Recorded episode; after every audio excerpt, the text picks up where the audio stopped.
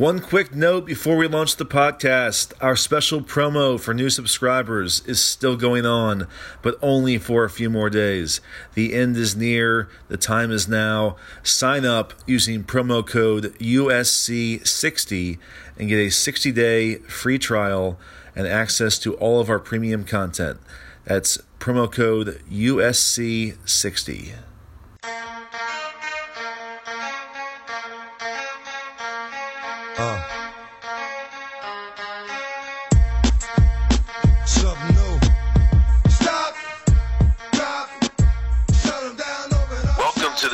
Sports Podcast.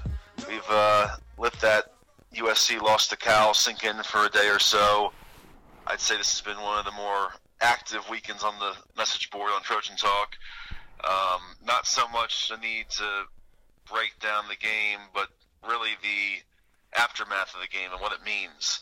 Uh, so I'm joined by Adam Maya. I'm Ryan Young. It's your usual Sunday, Monday uh, tandem here. And let's get right into it. Adam, um, we've been talking the last few weeks about Clay Helton's future, Lynn Swann's comments a couple weeks ago. What changes do you think with uh, this latest loss and, and really, again, how they lost? Well, clearly for the fan base, nothing changed. They've been out. They've stopped coming for a while. I mentioned in my column that they have yet to crack 60,000 for a game. And I'll tell you why that's significant because that hadn't happened since early 2002. Yeah. For 15 years, they had at least 60,000 every game. And this year they haven't done it once. So they've already decided what should happen and what they want. And they're basically waiting for it to happen. Now, with every loss, it feels there's an aura of inevitability, I feel like. That that's the, the sense that came over me during that Cal game. Whereas before I thought this could happen, this eventually will happen. Now it feels like, okay, it's probably going to happen very soon. And I'm guessing here, like we all are, but I would imagine that they they make a move at the end of the season. And, and again, I'm guessing. I do not know that. In fact, most of the intel I gotten for the previous month was that Clay basically had an assurance that he would be back next year. But I feel like that was contingent upon a certain measure of success that was expected and assumed. And now they're five and five, and they might not make a bowl game. And even if they do, it would just require beating a two and eight UCLA team. But unless they beat UCLA and Notre Dame, I don't think Clay's coming back.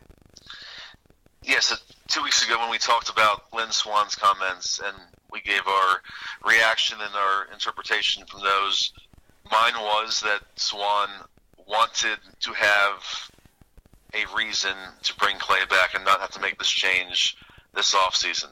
But he still had to have that reason. He, Clay Helton had to show him something that he could spin and sell and and and turn forward into keeping him next year. And he's not giving him that.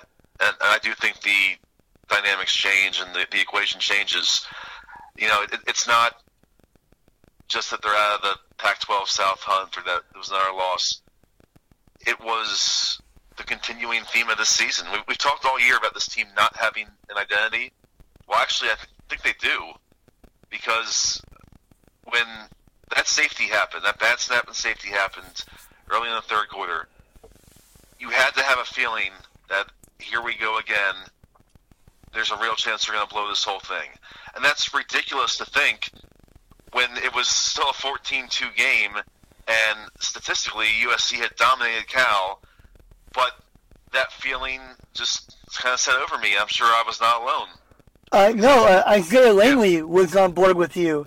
Yeah. That's pretty indicative. So, right after that safety, Isaiah Langley is walking on the sideline and he bumped shoulders a bit strongly with JT Daniels, and we only can see a TV copy of it, but it looked like it wasn't accidental. And JT was confused and kind of looked back, like, what's going on? And that's where we, we know Langley said that, like, you know, I butted heads with, with teammates, and I was frustrated, and he didn't want to say much more. He just said that it was a team thing, but I, I made a comment, and they didn't like it. And and you saw a couple players get in between and kind of uh, move him away while he's still talking and walking down the sideline. And Chuma Edoga, the peacemaker, had to intercede.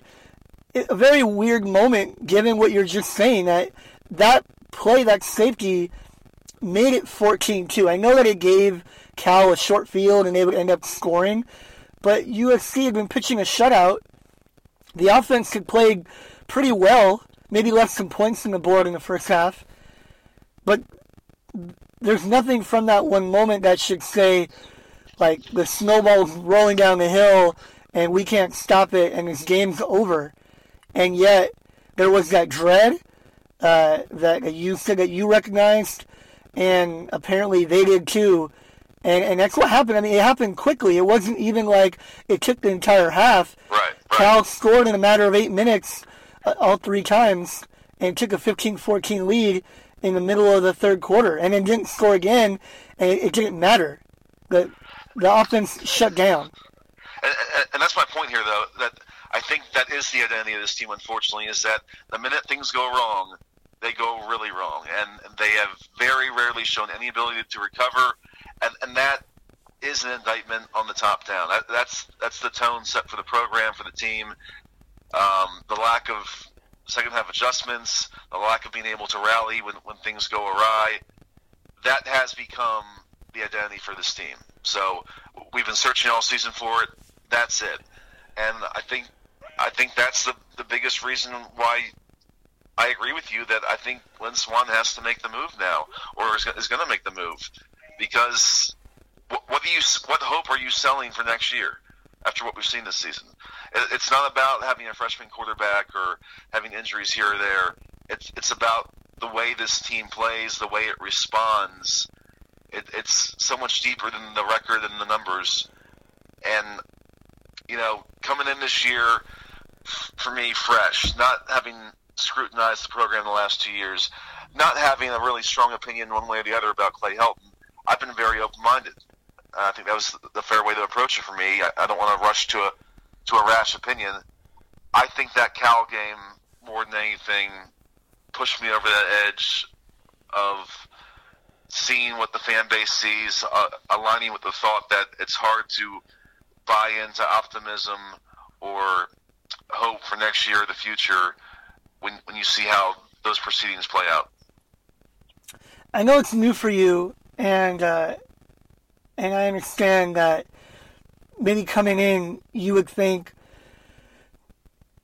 is everyone maybe being a little bit overreactive, and and expectations are just too high. Like they should be high, but maybe they're too high because you look at the the final mark of you know ten and three two years ago, Rose Bowl victory, top five finish, and then last year, Pac-12 title, uh, top what I think they finished like 12th because they didn't win the bowl game, but they actually finished higher in the final CFP ranking than they had the year before.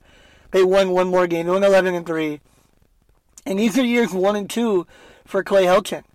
And so I, I always go back to that myself and think, eh, have I lost perspective? You know, it can be hard to remain objective sometimes when you're writing for TrojanSports.com and, and reading the message board every day.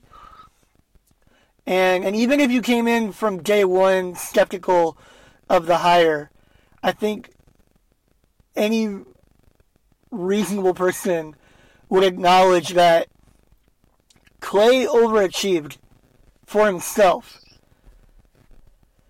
So we all knew that this year would probably be different without Sam Darnold. And I thought it could be just above 500. I thought that was about the floor. I saw the ceiling being a lot lower than a lot of other people, like 9 and 3, maybe 10 and 2, depending on how good the Pac 12 was, which it- it's just been whatever. So a, a good USC team probably would go 10 and 2. They, they have the, the victory over Washington State, who only has one loss. So this isn't a great Pac 12. I say all this because for me, nothing really changed with what's happened.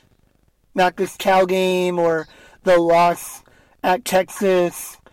Uh, Stanford won, a lot of us expected. Uh, even that Utah one. I mean, you, you remember I kept saying I think they're going to lose at Utah when Utah was playing poorly early in the year because there's just been such a pattern of not being able to perform against good to, to great teams on the road. It's just, it's been there from the beginning, even with Sam Darnold. So I don't see this as being like a collapse. I really don't.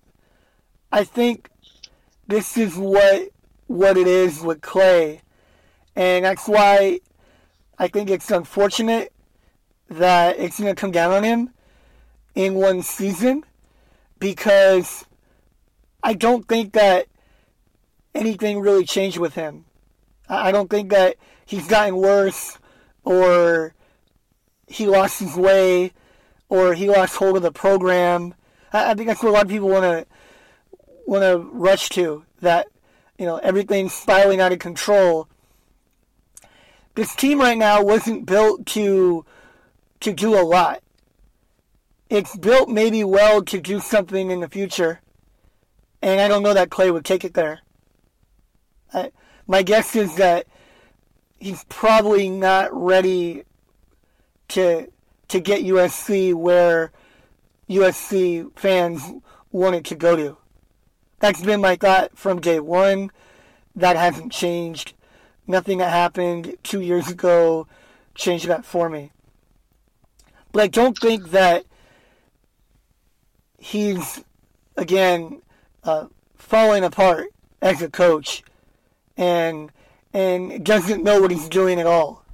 I think that he doesn't have as good of a team and where he's at in his kind of coaching development, this is what he'll produce.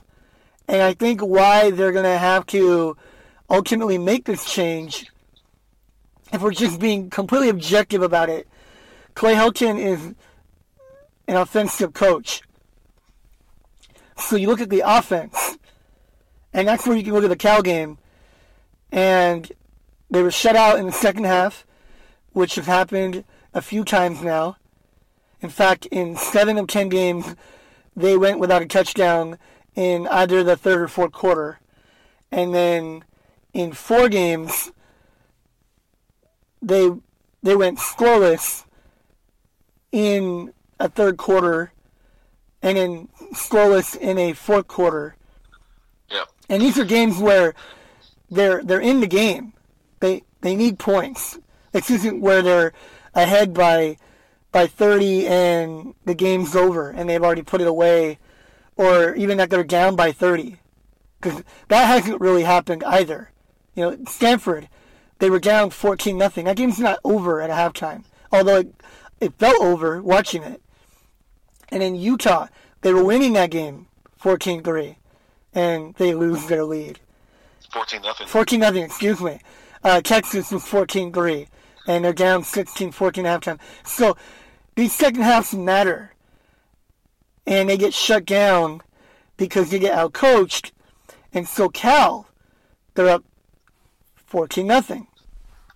And, and not only fourteen nothing, they had outgained Cal two hundred and thirty-seven to sixty-nine at that point. This was as one-sided of a game as you could get, and they were very close to it being twenty-one nothing if St. Brown doesn't fumble at the ten-yard line. Yeah, and I, we'll, we'll talk about that in a moment. But just second half, real quick here. So they go an entire half, accumulating 40 yards in 31 plays. they didn't have a single play past midfield. They didn't continue to to run the ball when they could have. They weren't completely ineffective running the ball. The numbers will look weird because of the sacks and the bad snap, but Cedric Ware was still productive in the second half after having a fabulous first half. And I don't know why they got away from that. It, when you're in a game, when you're kind of in a dogfight, and they basically were down by a point for the majority of the half because of the flurry that Cal went on in the early third quarter. But they don't run the ball as much, which confused me. And JT had a completely different second half where it just seemed like Cal understood everything that USC wanted to do, everything that they were trying to do, and they took it away uh, in a passing game. Well, that's Clay Helton. He became the play caller. He anointed himself a couple weeks ago, demoted Tee Martin, which I thought for him was the right move. And I understood that with Tee, things had gotten to a point of no return, I felt like, offensively, and it had been trending in that direction really since the beginning of 2017. So now I think some people are going to absolve Tee of everything and, and put it all on Clay. No, Tee was the primary play caller for the majority of this. But unfortunately for Clay, now you got to run it, and, and it didn't look any different two weeks in.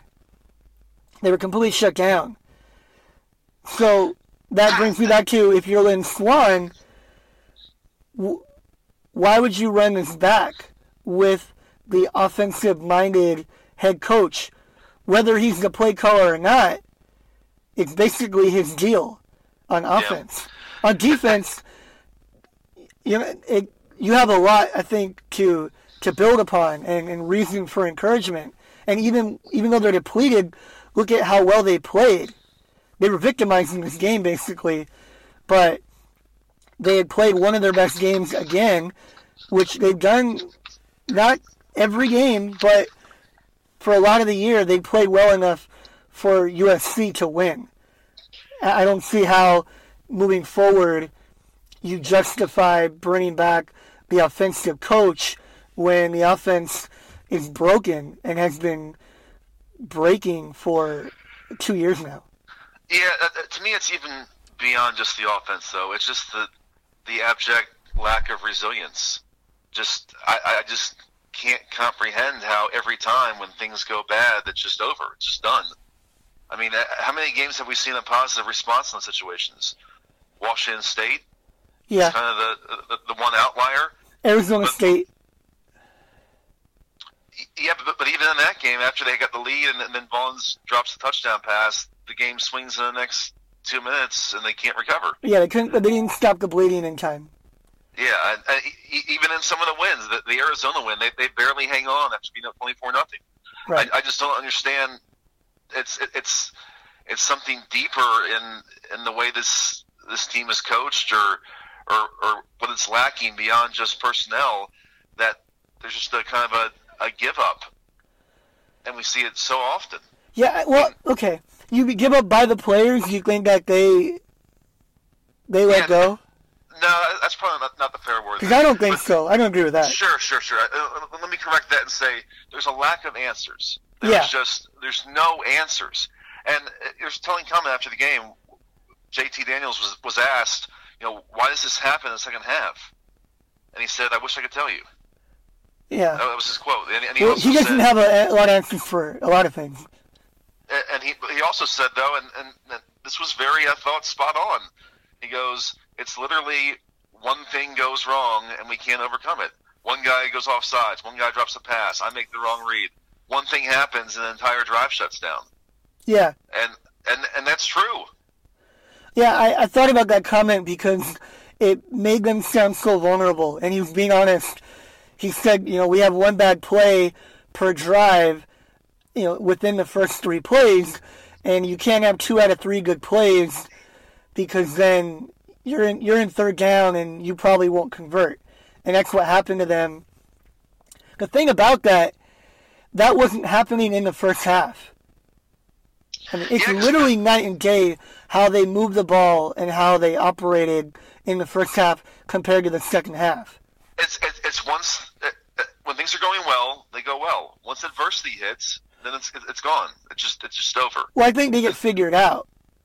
That's what I, I see happening is that they often get figured out, especially when they're playing from ahead, because that's what coaching is.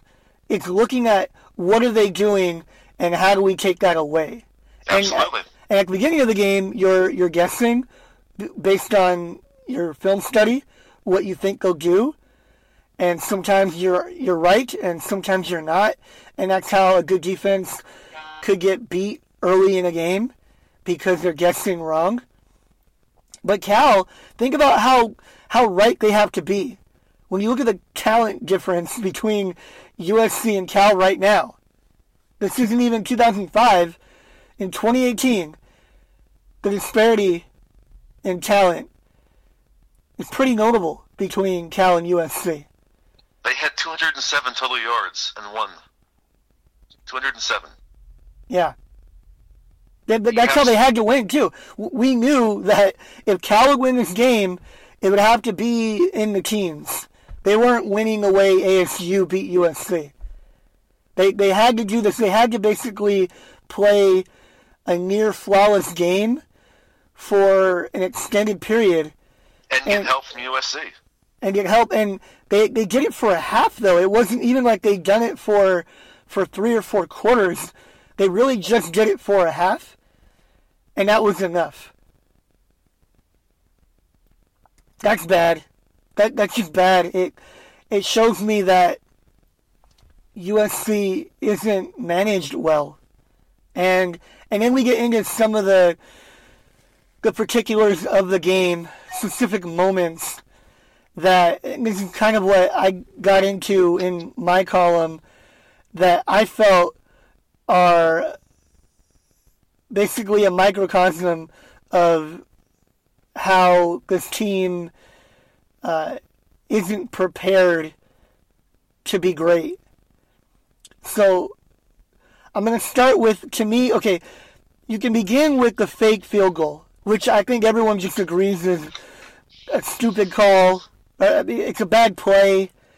Uh, but it was so early in the game that I don't think it had like, major consequence. I'm not going to Yeah. just tack on three points and say everything from there happens the way it did, and therefore they lost because of that play.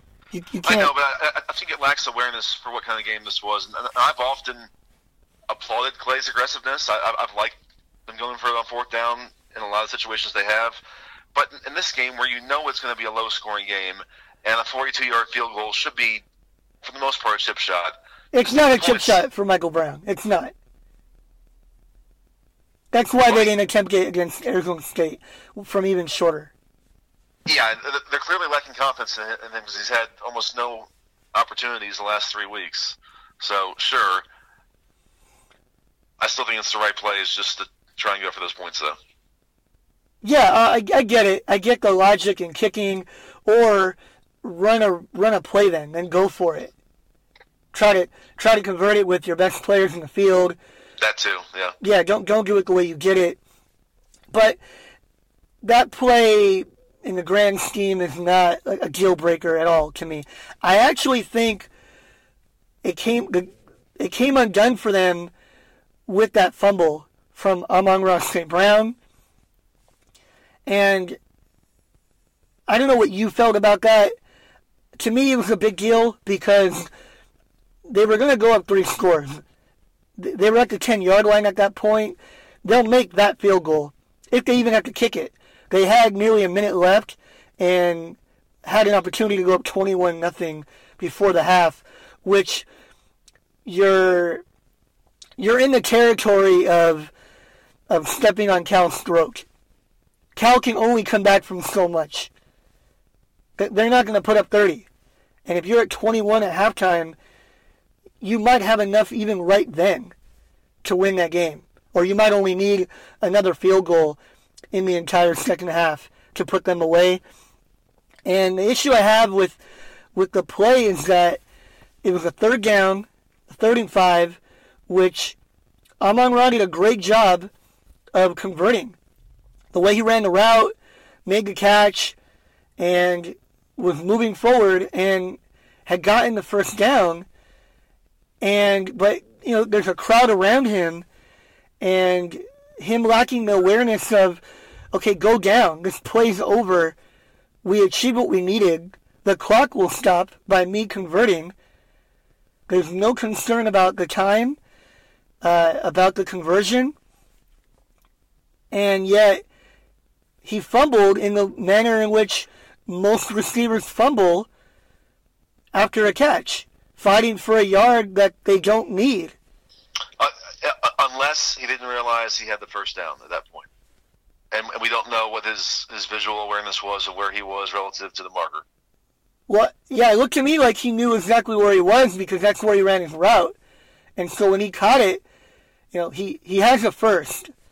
And he's trying to make something happen in really tight quarters. I, he's clearly trying to extend the play. And and why I had an issue with this is because he already kind of achieved the objectives of the play, and you can't fumble there. You you can't like you cannot fumble right there in that spot. You're better off. Let, let's say you don't think you have the conversion, then okay, it's fourth and one, and either you're kicking a field goal, you're going for it, you're probably kicking. That's better than the risk of fumbling.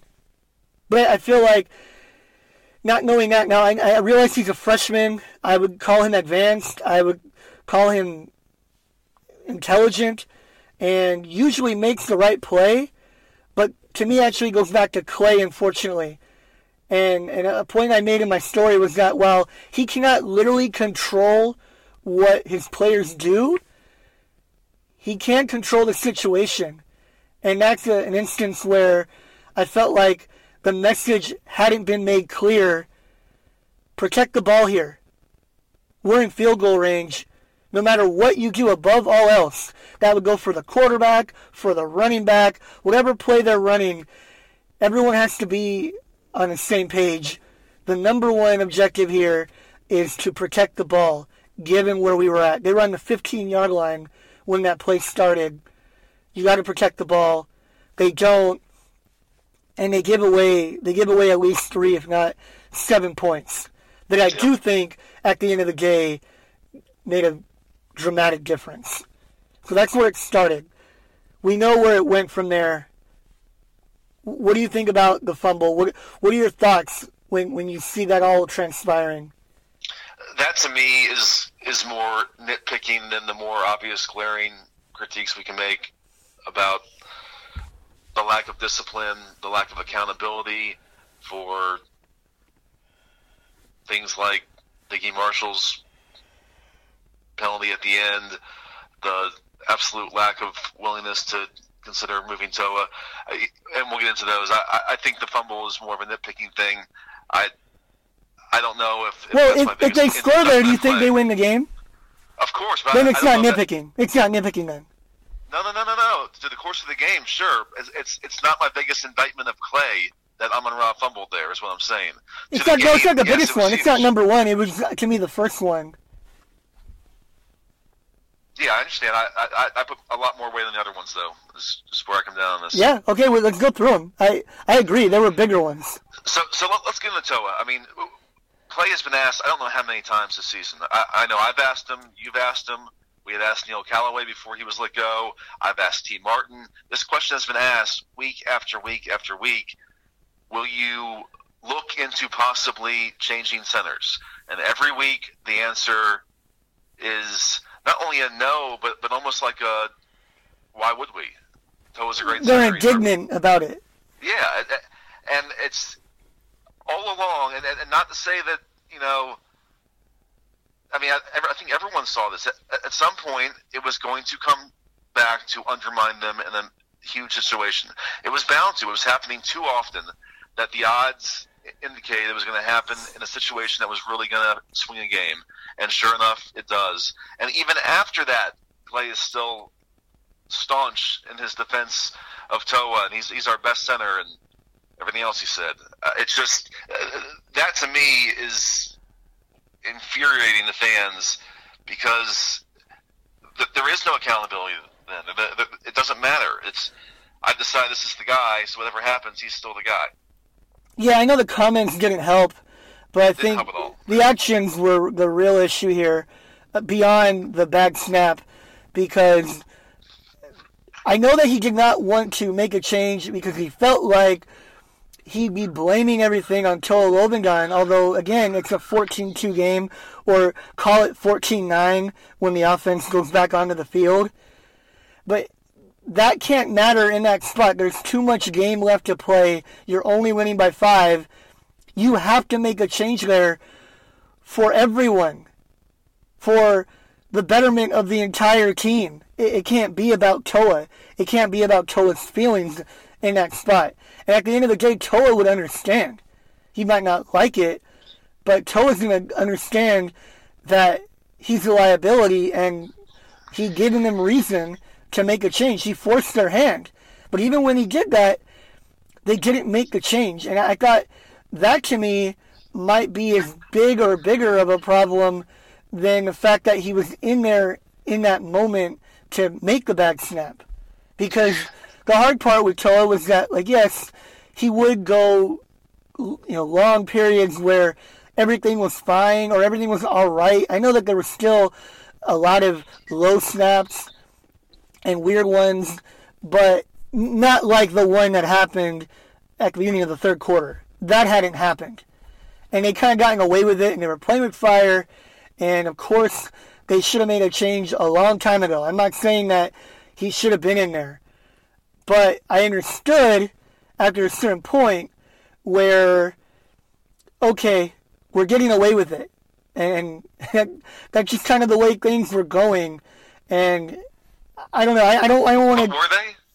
Were they? I mean, getting away with I, it. I, I can visually recall enough plays where a low snap forced JT to fall on the ball and cost them a, a series. It had. It hadn't cost him a game. I guess is what I'm saying. It just Yeah, but, but you had to feel that that was could. a very real possibility right. with the frequency it was happening. So Yeah.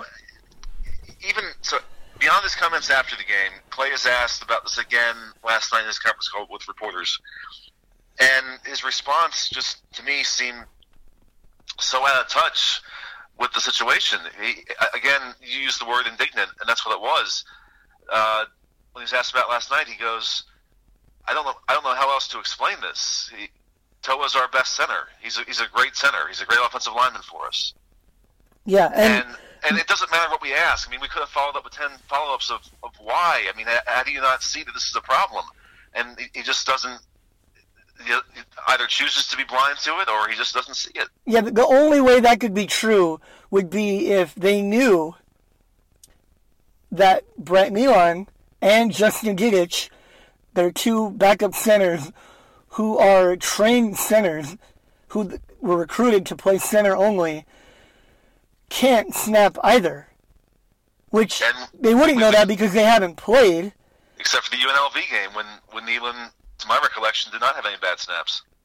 Yeah, yeah, he, he played a little bit, uh, but but they they would have to know that that they were just bad in that way, because Clay has made mention of the fact that Toa is doing really well as a run blocker, and and so they like him there. He's obviously their their redshirt senior captain.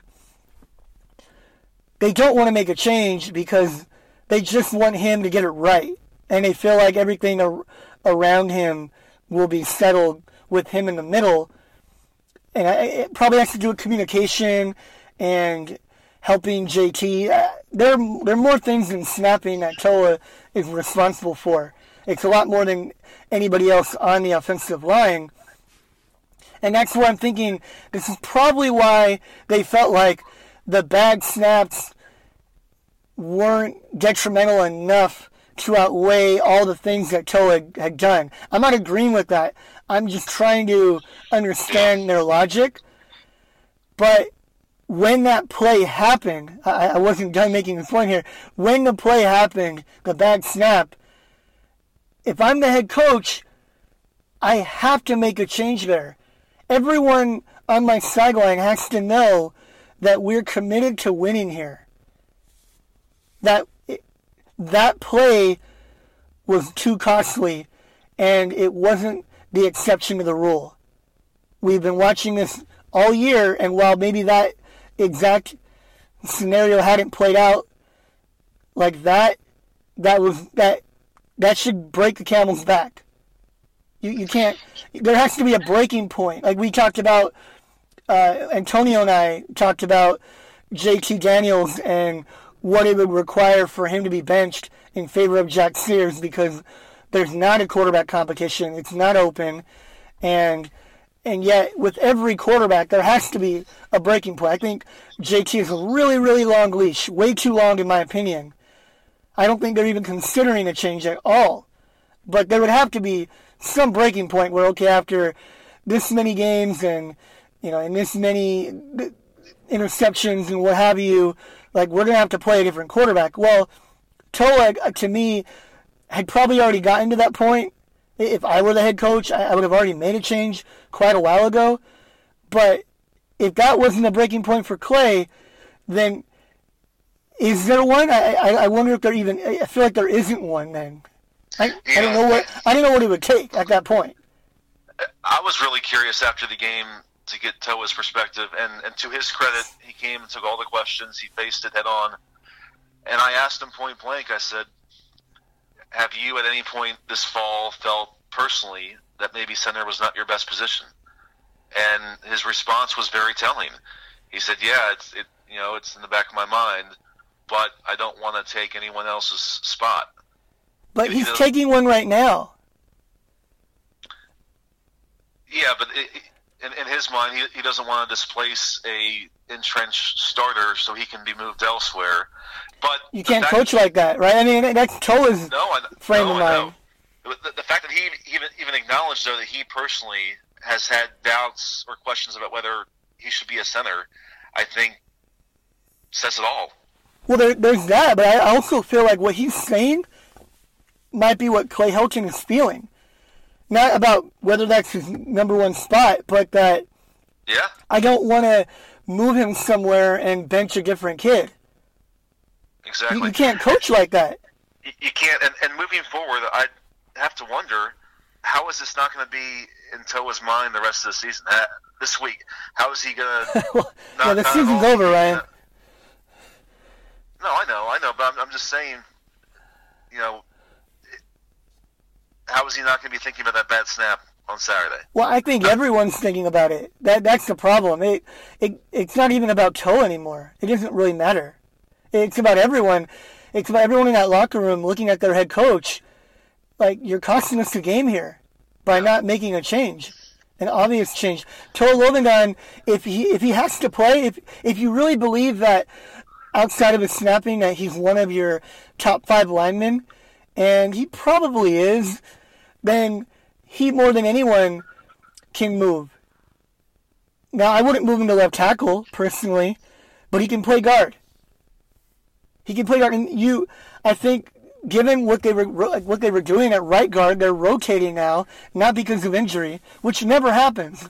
Usually they're only rotating guys because they're not totally healthy or they're really young and they haven't won the spot yet. But Andrew Voorhees had been entrenched as a starter now for the better part of two years, and now is sharing time in a timeshare with Alijah Vera Tucker. Move Toa to right guard. If he if he's better than me than both of those kids, then play in that right guard. But you can't have him playing center if he can't snap. And and of course it came up after the game and when I asked about it, Clay made the point about there were 73 perfect snaps is the phrase that he used and one bad one. That's not true, Clay. It, it's not. There, there weren't 73 perfect ones. There were a handful of poor ones. They weren't they weren't the, the fumble, but there were a handful of poor ones there. And and that that percentage is too great. You you really can't afford more than maybe one a game and and and it can't be like the one that they had either. It it would just be like one where the quarterback falls on it. You could probably deal with one a game, like because that one almost always ruins a drive, especially for this offense. You do not have a good enough offense to overcome that that bad snap on that that given possession. Yeah, I, I just see a lack of accountability with this team and a lack of discipline. And I, I understand that Clay wants to protect his kids. He's not going to throw a player under the bus. And we don't know what, what he says to them in private. We only know what, what we get, what the public message is. But it seems to be he doesn't realize there's a, a middle ground, a gray area between throwing a guy under the bus and completely absolving them every time game changing, impactful things happen in the negative. Yeah, and, And, and, and, and, his, his blanket comment after every game is I, I told the kids, whatever happened on the field, it's on me. It's my responsibility. That's great. You know, it is your responsibility. You're the head coach, but that comment doesn't mean anything. That's a hollow comment. And it hurts Clay's public image, his, his perception, which is already damaging the fan base, but it's it, it shows a disconnect. It, it, it, it, it projects someone who is not in touch with the issues of his team. And to think that just saying whatever happened on the field was my fault, I'll get it fixed every time is not giving anyone confidence or, or making anyone feel better about the situation or giving anyone hope that something has been identified that's going to be tangibly changed the next time out. Right. I mean, they're they're honorable words, and I think he's being sincere, and I think they're going to come true. He will be held accountable for it, and it will cost him his job. That that's what's going to happen here. Is that he will be held accountable for it. He he's not holding the players accountable for it, and ultimately he will be held accountable for it. When I think the better approach would have been to hold the player accountable for it in the moment. It doesn't really matter what you say to the media or the public. That's it's irrelevant at the end of the day. A lot of coaches don't say anything. Uh, I appreciate that Clay is genuine. It, it's his greatest quality as a coach, as a human being, and and it, it makes our lives a lot easier in the media. That's what's hard about a lot of this too, is that nobody that's covering him would want him to go. No, I've said it time and again, he he is the nicest person that I've dealt with in college athletics at any level of position, team, conference. He, he- he's a, he's a great man. He is. yeah, I I had a hard time. I'm gonna be honest. I'm gonna take you behind the, the curtain of my, my soul here. I had a really difficult time writing my last column because I'm basically firing him. And that's hard because Clay connects with you, with, with everybody that he meets. He's a great man and has worked really hard to get here. And I I never thought he had done a bad job. Even right now, I, I know that they're playing poorly and this is becoming like a bad team and it's a bad season. But I've always felt like he's doing what he can. This is where he was at. This is what you were going to get when you hired a first time coach with his pedigree. This is basically what I expected. And in fact, I did not think that they were going to do everything that they did in years one and two. And so it made the, the fall even harder, basically, for him. And, and everyone's expectations were probably out of whack. But I really did think that this is probably about what it would be with him. And I think he's doing everything that he knows to do. And this was not a place to learn for him. But that was the, the, the position that he was put in. And if you get hired, you don't decline the job. It wasn't his fault that he got the job. I think a lot of people are blaming him, like, you should have never been the coach. And how dare you? But like, if you're him, of course you're gonna, you're gonna, you're gonna do it. you're going to agree to it. Yeah. Yeah. Um, but at the end of the day,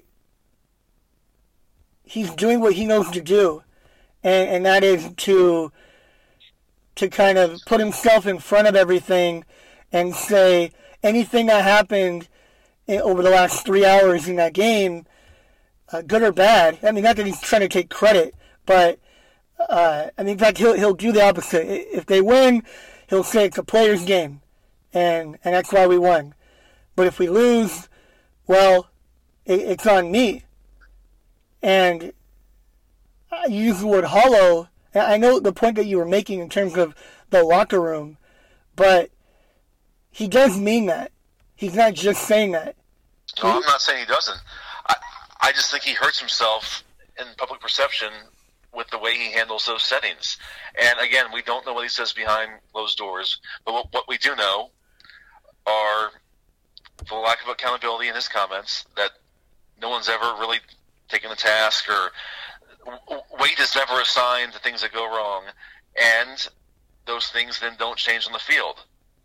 So the public connects a dot there and assumes that they're they're not being treated seriously or not being addressed.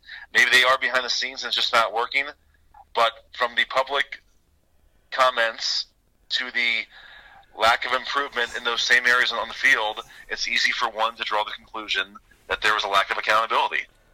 And I, I just think he he hurts himself with his comments. And I, I do like Clay, and I just wish, for his sake, he would say things differently sometimes, or not say some things that he says, because it's not helping him. It's not helping this team ultimately. Right. He takes accountability, but he does not execute accountability.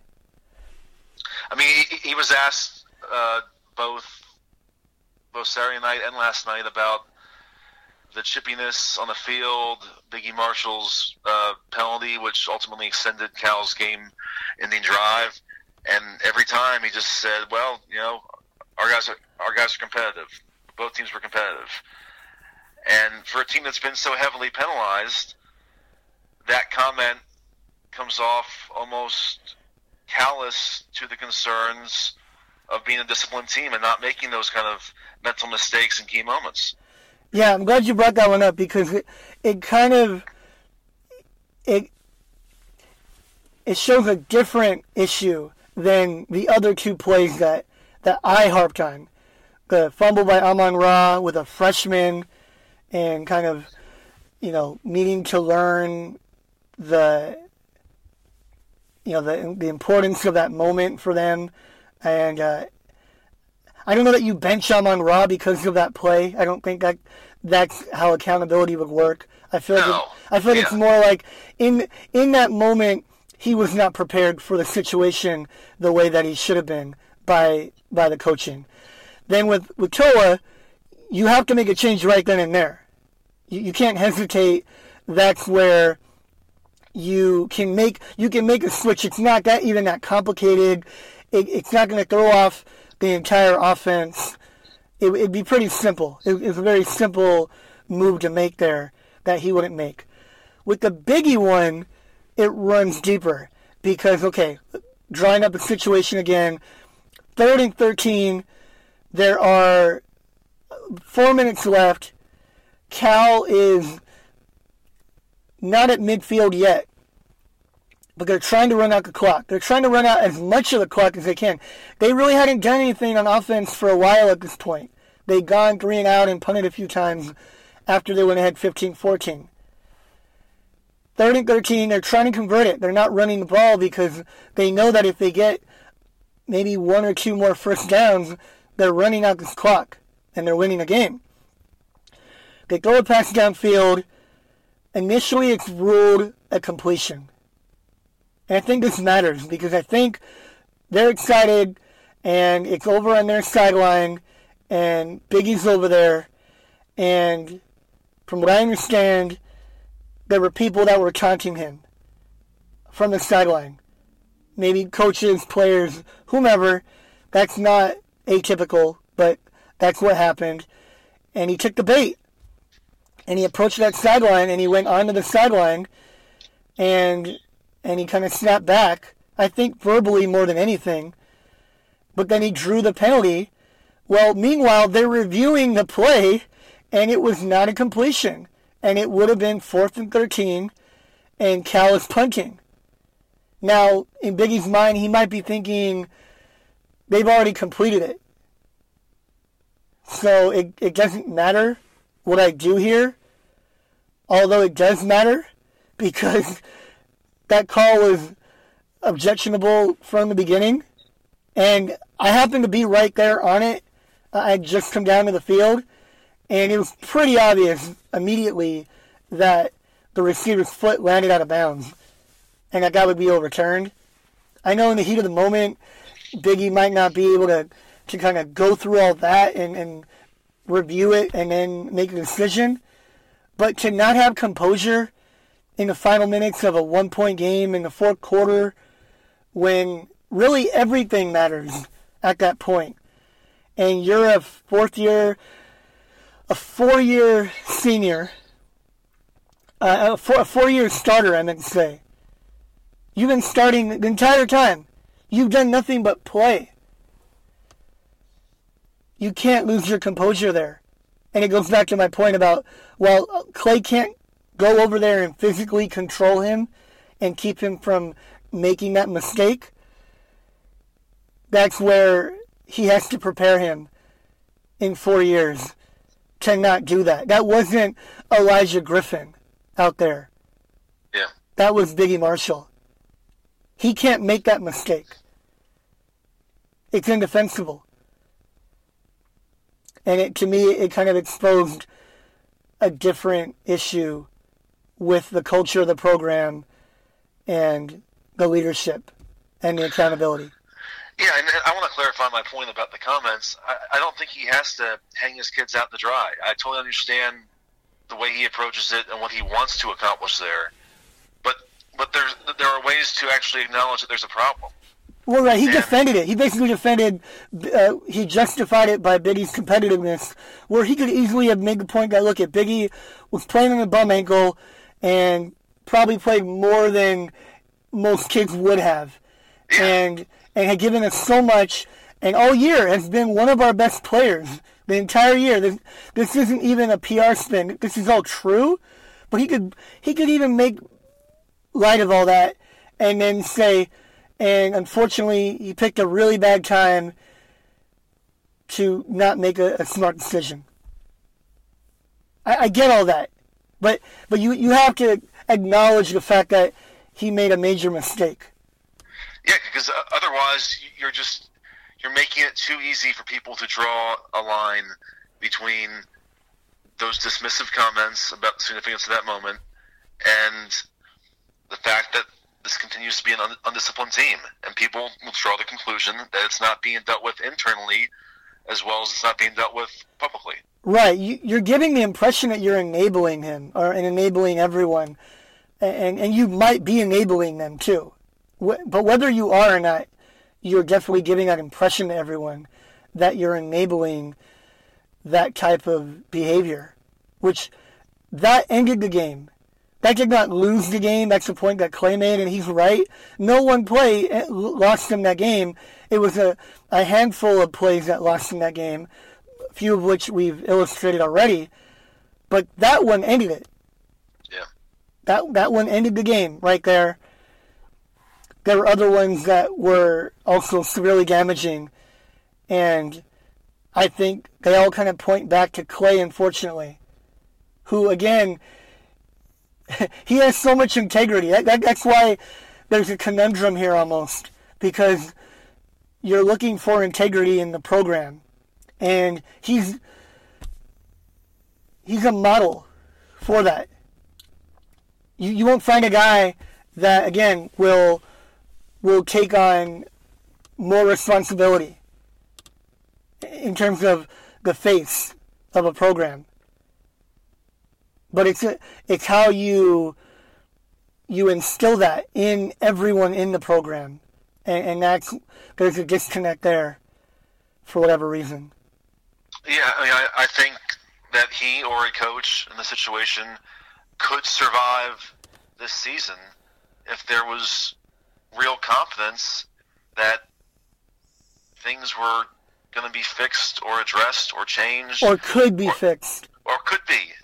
And I just keep going back to the point that he, he's not helping his, his own case because he doesn't give off that impression.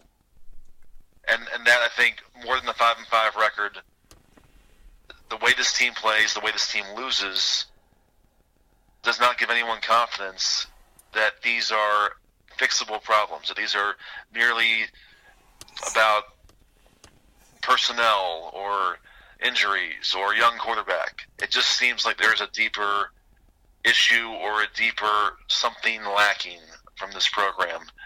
And I think that ultimately is what Lynn Swann has to look at and consider as he chooses what to do at the end of the season.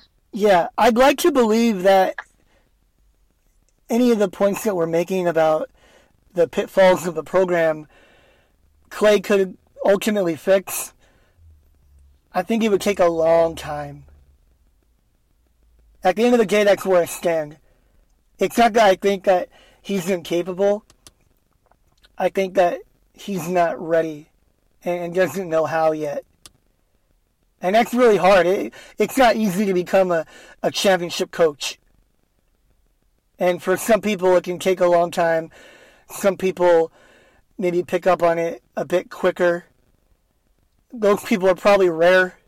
I mean, even even for Pete Carroll, the the guy that he's, uh, you know, I think uh, compared to most, fairly or not, given everything that Carroll accomplished at USC not that long ago, it's still a comparison that will be made for a little while.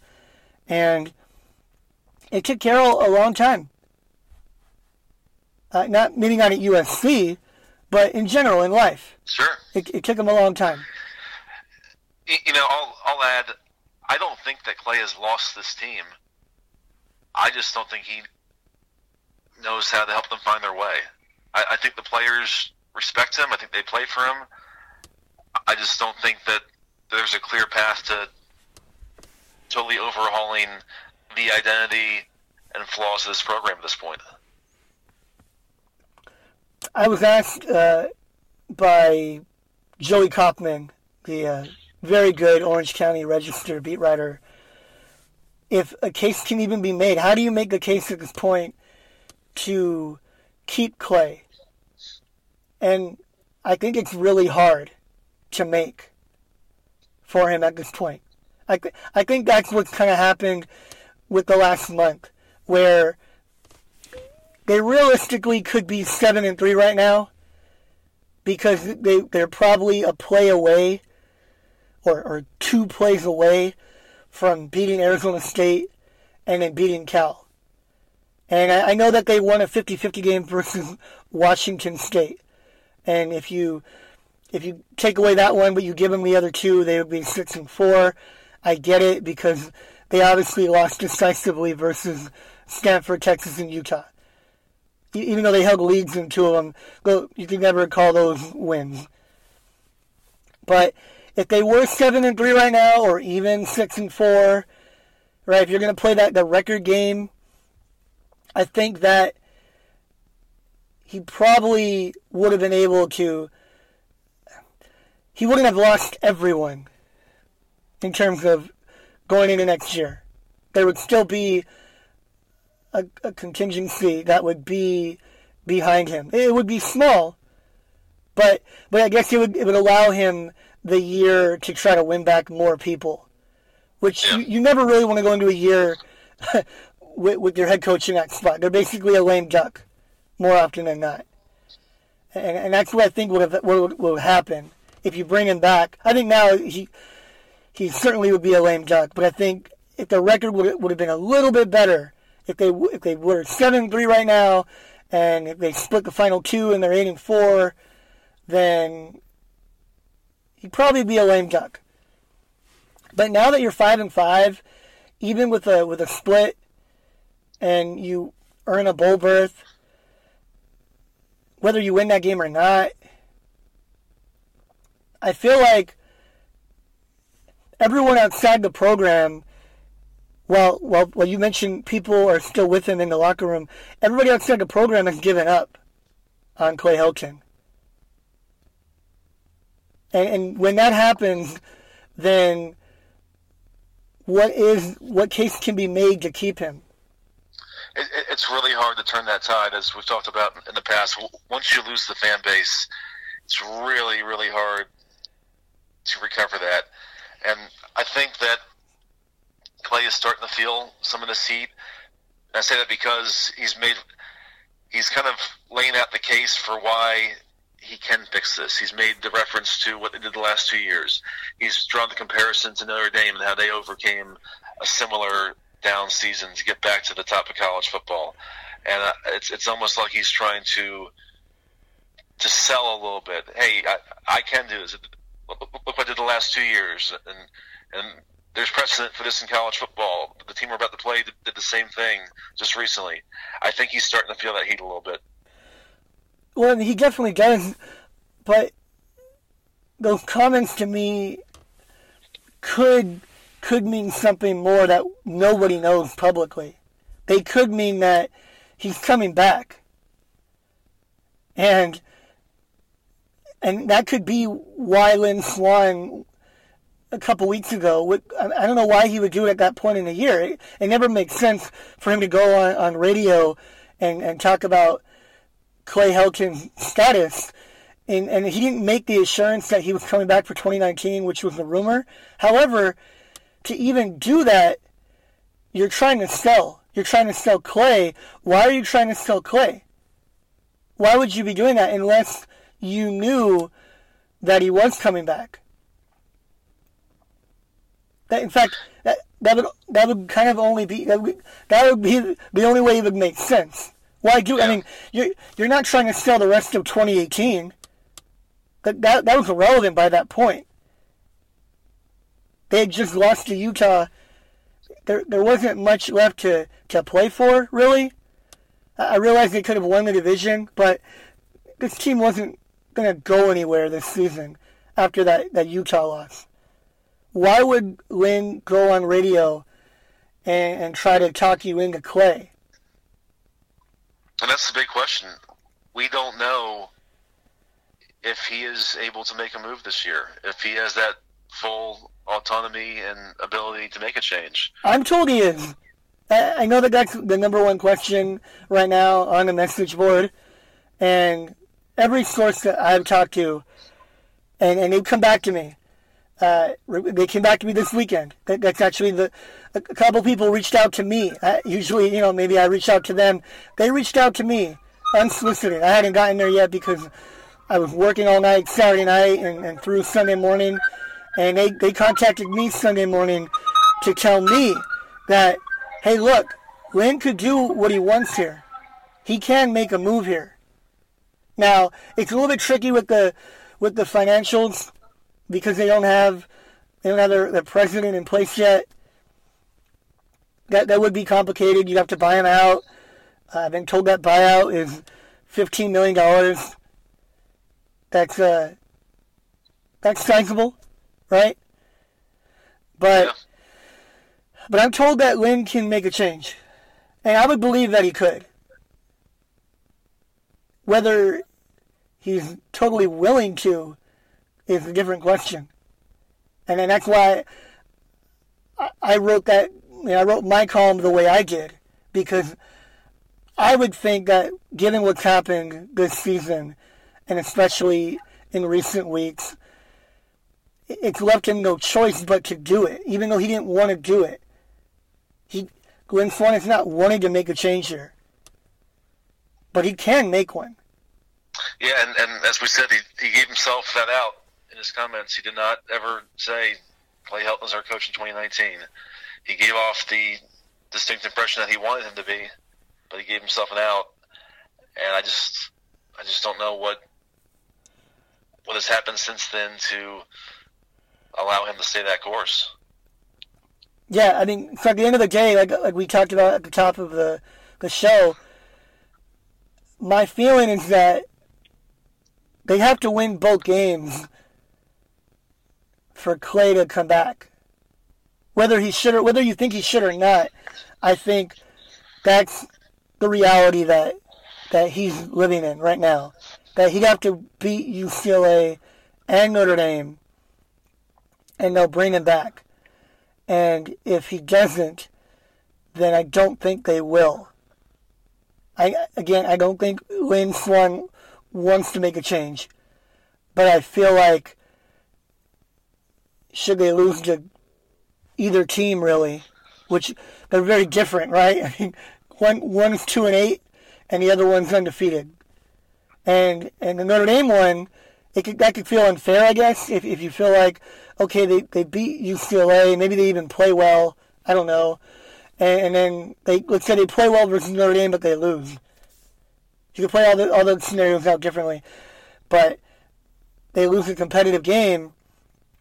They're going to be 500. I think that record is too low now. That's what I think happened with the loss to Cal. That it, it pushed the record too low for Clay. Do, do you really think it's it's a matter of of wins and losses and hitting a certain demarcation? I, I think now it is. I, I, do, I do think so for him because had they had they beaten Cal, and I mean, and I mentioned Arizona State before that, where they could be seven and three. Even the way we talk about this team and and the way you way it plays, watching it, the eye test, it does not look like a seven and three team. But they, they really could be seven and three. That's not far fetched at all, and, and that's why I think that the record could have saved him. But and if they had, had they been six and four right now, and they beat UCLA, they're seven and four. I feel like yeah, they they could have lost to Notre Dame, and and he'd be on the hot seat, no doubt. But I think that I think he would have come back. Yeah, but I'm saying right now, as it is, five and five. Well, that's my point though. That the because the record is different, it the the perception drives reality, and and the record creates a perception, regardless of how you play. Last year, people think that USC played great. They didn't. They, they were 11 and 3. They did not play great. They were not a great team.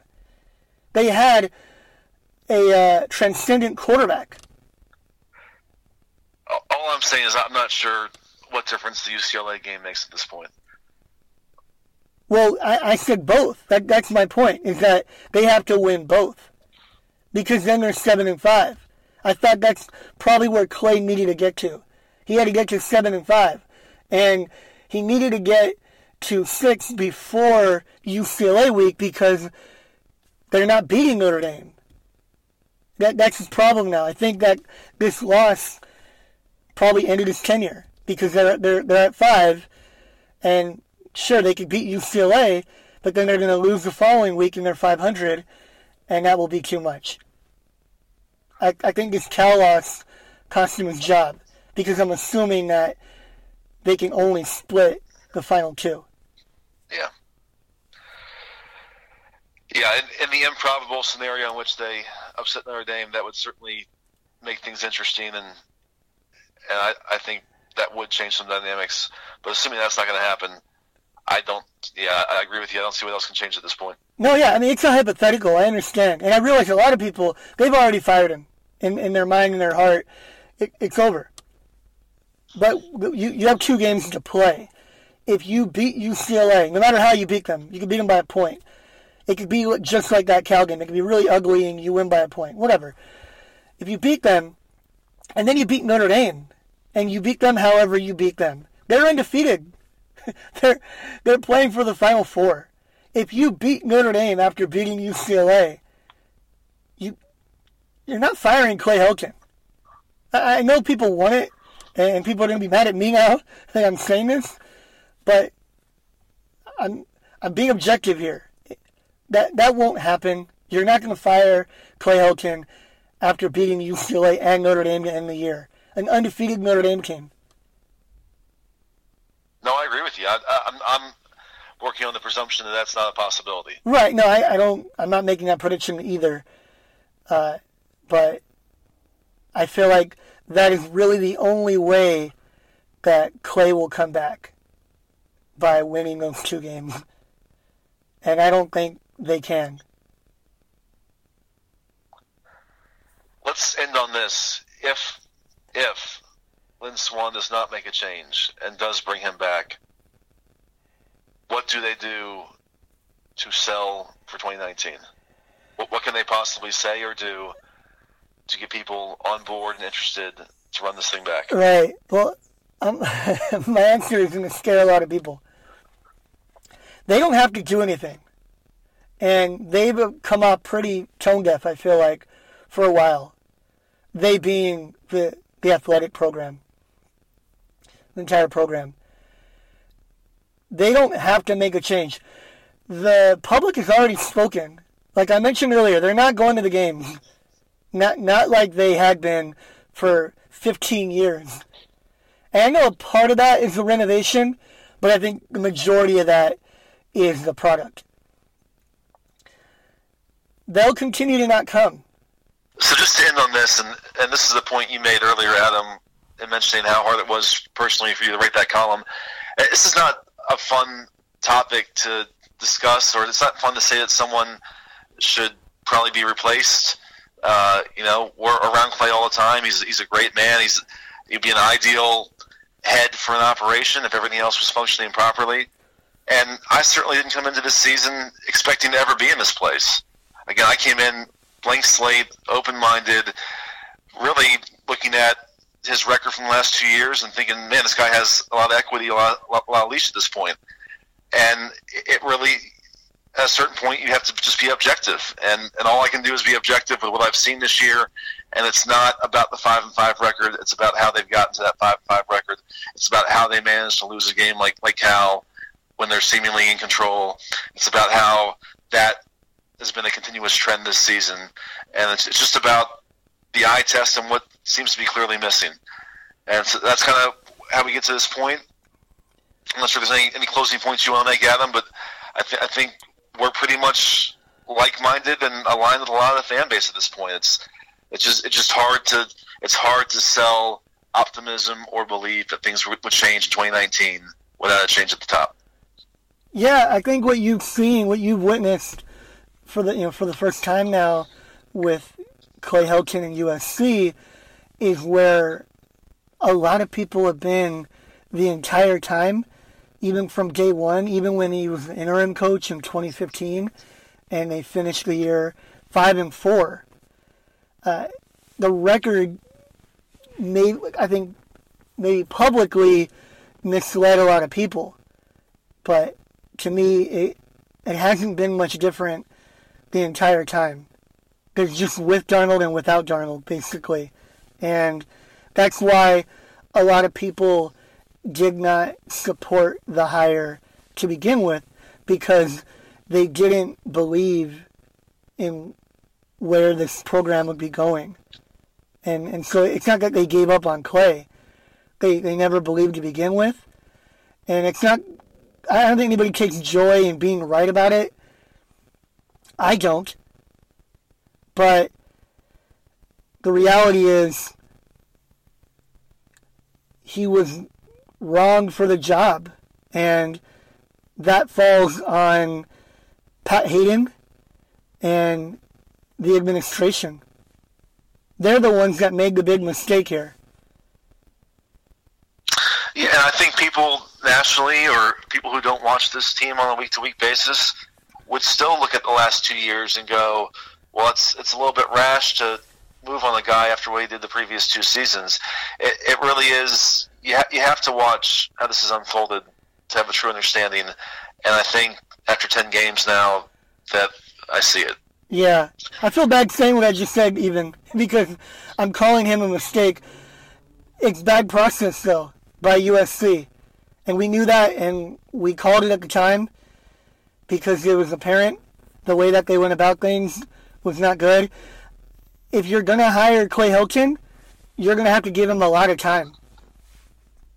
So, if you want to defend your decision, then you probably need to give him another three or four years. If you if you really believed that he was the right person for the job, then you got to give him a long time. The worst thing that, that happened to him, in terms of the way that this is all going to transpire, I believe, is that he won so quickly, so immediately. If they had just gone eight and four in 2016, ended up seven and five a lot of people would probably feel differently uh, that people that aren't maybe obsessing over the program, uh, people that that aren't following it every day, and there are a lot of fans that are that are in that place. They feel much differently about what's going on right now. They they wouldn't be thrilled, but they would see a young coach figuring things out. Where now he got so close to a title, or it appeared like he was close to a title the last two seasons, that it again it feels like like they're going in the wrong direction. And and that that's not really what was happening here. He's Yeah. just learning. So uh, he I know he'll take it. You know, he he got the chance of a lifetime and and I'm happy for him. I always was happy for him personally. But I don't know if professionally this was the best set of circumstances for him to be in. Well, we'll certainly be talking plenty more about this in the coming weeks. Only two weeks left in the season. If they are going to make a move, they've got to act fast. Uh, with college football the way it is today, with the early signing period, if you don't have a guy in place there at the start of December, you're you're really risking a lot with your recruiting class. So, I, I think that we should know one way or the other here in the next couple of weeks, and uh, we'll go from there. That's a good point. I forgot to mention earlier. You're right. They they couldn't stall on this. They they can't let the bowl game unfold. Let's say they split in they're they're going to a bowl game. It, it can't be about that bowl game. It shouldn't be anyway. But they have to. In fact, they have to be doing the legwork now, and and that's what you saw uh, when they brought in Sark, and they they made it official two days after the regular season finale versus UCLA. That's pretty much what they have to be doing right now. They have to be on it and have someone lined up in the next couple weeks so that they could take over uh, within a week or a week or so after that Notre Dame game. if a decision hasn't been made by this point, you at least have to have already figured out your options in the event you do make a decision. You can't start fresh in two weeks. Yeah. So I, I, I'm going to give Lynn Swann the benefit of the doubt that he's either made his decision to keep Clay or he's well down the road on figuring out where he goes from here if he does uh, ultimately choose to let him go. Yeah, I kind of reported a few weeks back. I was told that they had put out feelers to uh, a few people uh, in October.